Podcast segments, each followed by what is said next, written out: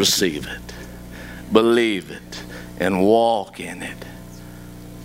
While we were yet sinners, He loved us and gave Himself for us. Isn't it great to know that we don't have to earn His love? In fact, we can't earn His love. We can't be good enough. Our righteousness is as filthy rags. We can't give enough. We can't sing enough. We can't preach enough. Ain't one thing that we can do enough of, and that's trust and obey, believe and receive. Be obedient to the cross. Open your Bibles, if you would, to Matthew chapter 5, 6, and 7. We're going to be here a while tonight. That's why they gave it to me so early. Lock the doors, ushers.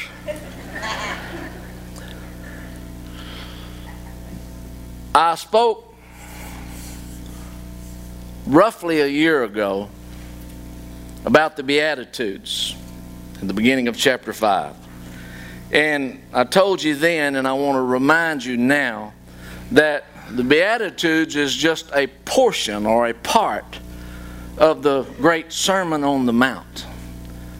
And I want to challenge you to go study the Sermon on the Mount. And in order to do that, you're going to need to include the entire entirety of chapters 5, 6, and 7. And in that, just a quick overview, he gives the Beatitudes. He talks to us about, excuse me, the believers are the salt and the light. Christ fulfills the law. He didn't come to do away with it, but to fulfill it. He begins to talk to his disciples and teach them about uh, murder, about adultery, about marriage and the sanctity and the sacredness of it. Uh, he begins to deal with them and talk about uh, oaths, uh, going a second mile, about loving your enemies. He talks about doing good to please God, not man. He gives us the model prayer. He, he talks to us about fasting. He talks to us about laying up treasures in heaven. Talks about the body, the lamp of the body. Talks about no man can serve two masters. He teaches us about not worrying, about stress. Don't worry. He teaches us to not judge. He teaches us to keep asking, to keep seeking, to keep knocking. He talks about the narrow way. He talks to us about that he would know his by the fruits that they bear. Are you bearing fruit? Then he talks about there'd be some that he'd say, I never knew you. Talks to us about being sure that we build upon a rock, being a wise man and a foolish man, and being sure that we're built on the rock. But I'd like to talk to you for just a few moments tonight. I'm going to read verse 1 and 2, and then I'm going to drop down and read 14, 15, 16. It's important to notice that in these three chapters, the only two verses that are written in black are verse 1 and 2.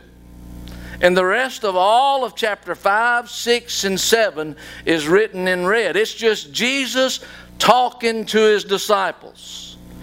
But in verse 1 it says, And seeing the multitudes, he went up on a mountain. And when he was seated, his disciples came to him. Then he opened his mouth and he taught them, saying, then he gets the Beatitudes there. Now let's drop down to verse 13. Talking to the believers. You are the salt of the earth. Salt, by the way, is a preserver. It's a preserver. Remember how they, in the olden days, they used to, to salt cure their meats and stuff to preserve it. So you are the salt of the earth. But if the salt loses its flavor, how shall it be seasoned? It is then good for nothing but to be thrown out and trampled underfoot by men. You're the light of the world. Keep in mind that light is a revealer, light is a guide, light is a, an illuminator. Light dispels darkness. Might I add that Jesus is the light of the world.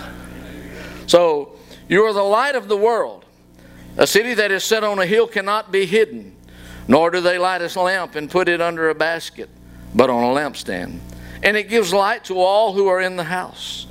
Let your light so shine before men that they may see your good works and glorify your Father in heaven. Verse 16 again. Let your light so shine before men that they may see your good works and glorify your Father in heaven. I want to talk to you for just a few moments tonight. We're not going to be here probably over 10 minutes because the word that the Lord has put in my heart is not a message to be preached, but it's a message to exhort you, the body of Christ, with. One of the cowboy translation, translations says, Let us spur one another on unto good works with love. King James puts it this way Let us remind each other of those things that we ought to do. Okay, so tonight I just want to do a, a reminder, a refresher course, so to speak, about being salt and about being light. I want us to remember the fact that each of us, regardless of our age or the color of our skin or the economic status that we have, each of us have a sphere of influence. We have a group of people that we have influence upon. And I want us to begin to embrace the fact that when we get up in the morning and try to sound spiritual and religious and all of that, we're always quick to say, this is the day the Lord has made. I will rejoice and be glad in it. Honey, where's my coffee? we become religious. Without meaning to, we slip into that game of our lips praising Him, but our heart being far from Him. And God wants more than lip service. He wants us every day to rise up recognizing that truly this is the day that the Lord hath made. And I not only am going to rejoice in it, but I'm going to seek Him as to what He'd have me do today that can be a light that shines in darkness. I want to enter each day knowing that my life has purpose. Your life has purpose. We're not to just meander along with que sera, sera, whatever will be, will be. No, sir. There is a destiny for each of us every day. It may be just a word of kindness, a word of encouragement, a word of hope. It may be that we pray with a waitress. It may, it may be that we tip the guy who totes our groceries out at the grocery store. I don't know how it comes and how God will use you because it happens in so many different ways that are unexpected, but I want you to know this. If you're a Christian filled with the Spirit, being led by the Spirit, walking in the Spirit, you'll recognize when that Holy Spirit bumps you and says, Hey, take a minute, time out, slow down. I'm about to use you. And then you'll give an ear, or you'll give a word, or you'll give a hug, or you'll slip them a few bucks. That's my car. I ain't going to let you drive that truck. but, but however the Lord chooses to work, wants to work. So, you being light that reveals, that illuminates, that guides, that's a daily deal. That's a daily deal. We don't just serve, or we shouldn't just serve God some of the time. It's an all the time thing. And now, I want you to begin to let your mind roam for just a moment while listening with me. I believe you can multitask. What is your sphere of influence at school, at work, at home, with the kids, with the grandkids, with friends, with golfing buddies, with hunting buddies, with roping buddies, with barrel racing buddies? What's your sphere of influence? And how would you grade your paper? You see, notice here it says, Let your light so shine before men that they may see, that they may see your good works and glorify your Father. Don't you know the word says this that your life is a living epistle known and read of all men? They're reading the pages of your life every day, whether you realize it or not. I tell the men when I do pre marriage counseling, God's Word says, and ladies, don't get mad at me. This is God's Word. I didn't say that, I just deliver it, okay? And men love to hear this part when I say, God's Word says, you're the head of the home. yeah! Till I begin to tell them what God expects that goes with that. Now, while man is the head of the home, we all know the woman is the neck that turns the head. Correct?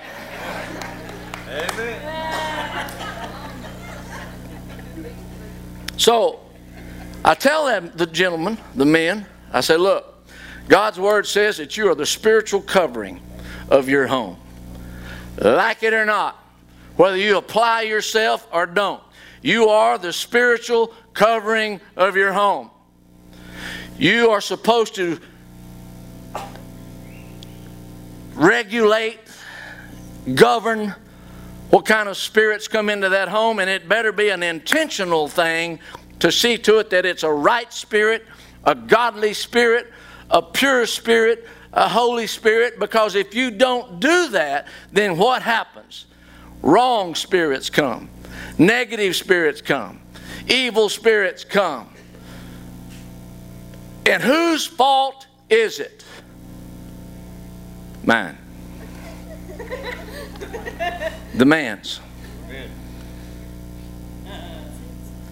You don't have to do anything, gentlemen. And, and you're still being the spiritual covering of your home. You're being lousy at it, and you're allowing wrong things to come in.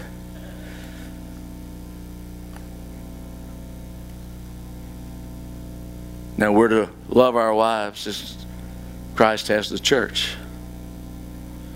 And to be willing to give our life if necessary for her. I ain't going to get into all the submitting stuff. I got to go home with Glenda here in a little while.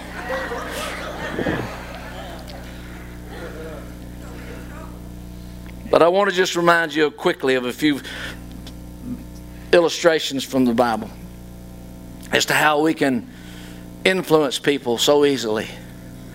You remember, Peter just got up and simply said, like Marvin, Pastor Marvin does, he goes, I'm going fishing. and the rest of the disciples that were with him says, We're going too. Sound like Uncle Buddy or Duke.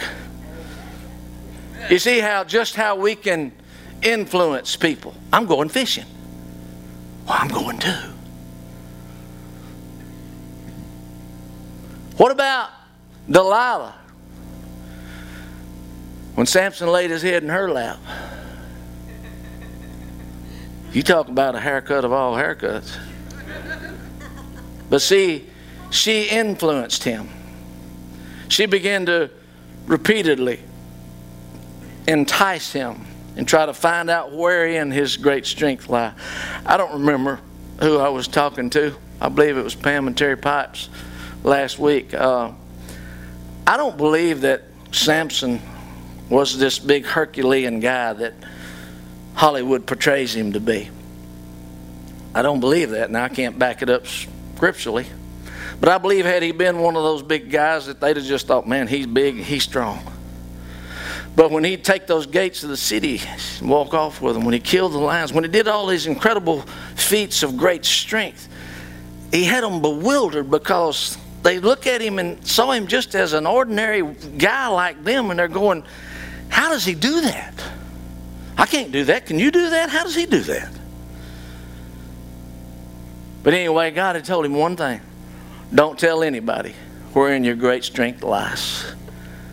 Yet he laid his head in Delilah's lap, and she had an influence upon him that the end result uh, before too long was he disobeyed God, got his hair cut, got his eyes gouged out, was being mocked at the wine press, was a slave because of her influence. Now, I'm not going to let the story in there. You know the rest of it, how he his hair began to grow and he repented. And God used him in his last day on earth to destroy more of the enemy than he ever had before. What about just a crowd of people? How they have influence. You remember when Pontius Pilate wanted to let Jesus go. And the crowd was, he just knew that if he gave them a choice between Barabbas, a famous murderer, evil man, that or Jesus that they would release Jesus, but they said, Give us Barabbas. And he was influenced by a crowd, and you know the rest of the story how he tied Jesus to the post and beat him unmercifully, and he wound up on that hill Skeeter sang about a minute ago. Just because of the influence of a crowd. What about Jesus? You remember he was at a well and a Samaritan woman came to draw water? And his disciples had gone into town to provide buy provisions and jesus got in this dialogue with this woman and he began to tell her a little bit about her story and how she'd had five husbands and the one that she was with now wasn't her husband. And he told her basically he says you know if you drink of this water you'll thirst again.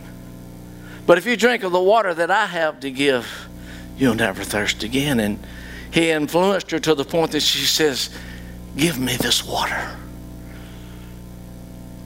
And she became a believer and she went back to town and she began to try to influence her friends and acquaintances and whoever she came in contact with. And she says, Come, come see a man that told me everything I ever did.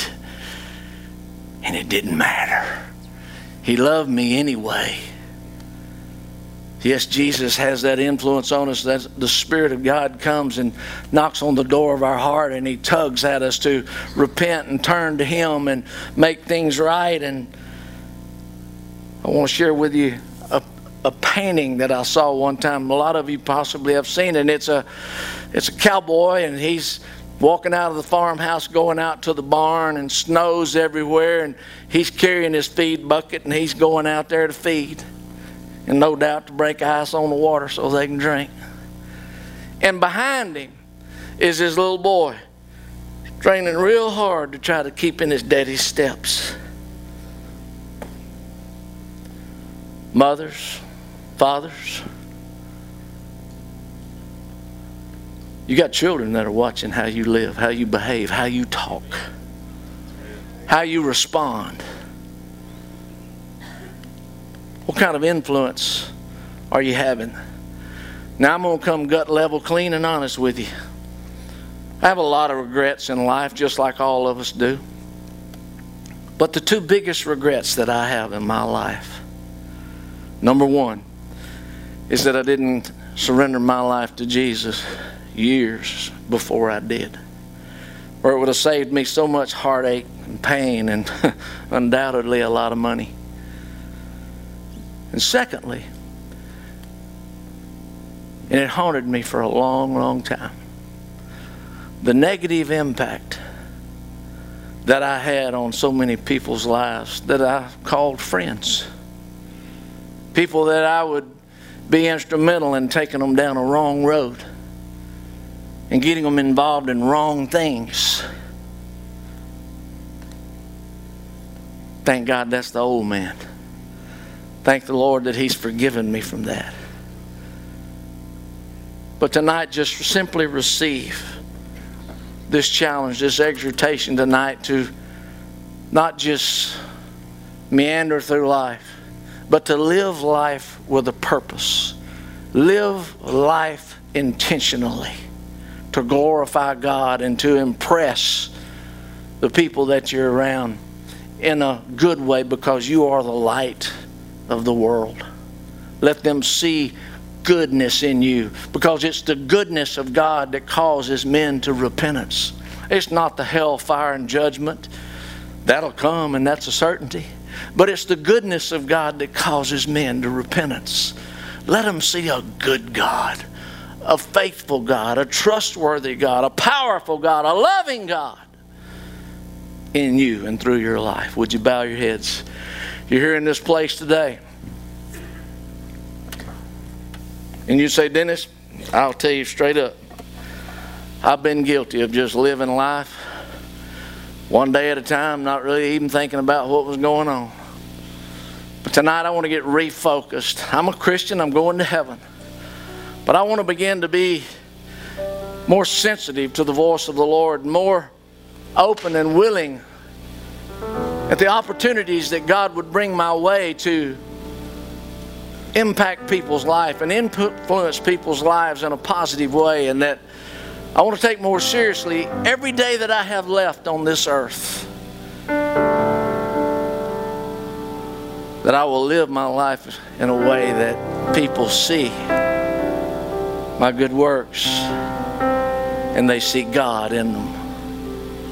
If that's you, could I see your hand? Anyone, anywhere? Yes, hands going up all over this place. And maybe you're here tonight and you say, Dennis, I'm not one of those. I'm lost as a goose in a snowstorm. If I were to die tonight on my way home from this church, I'd go to hell. I'm not judging you. I'm asking you to judge yourself. But that's what you'd say to yourself if you were being honest. And tonight, you say, I'm tired of living the way that I am. I'm tired of living hopeless. And thinking that if this is all life is, just existing, I, I, can't live like this anymore. But tonight you recognize that there is a God that truly loves you. And He died for you on that hill called Mount Calvary. And tonight you'd like to ask Him to forgive you of your sins and to cleanse you. And come into your life and be your Savior and Lord. You can do that right where you sit. Anybody here, you'd say, Dennis, that's me. Would you lift up your hand and let me see it very quickly? Yes, ma'am. Thank you. Anyone else? Very quickly. Thank you, sir. Thank you, sir. Thank you, young man. Thank you, sir. Thank you. Anyone else? Very quickly. Thank you, sir. Look up here at me.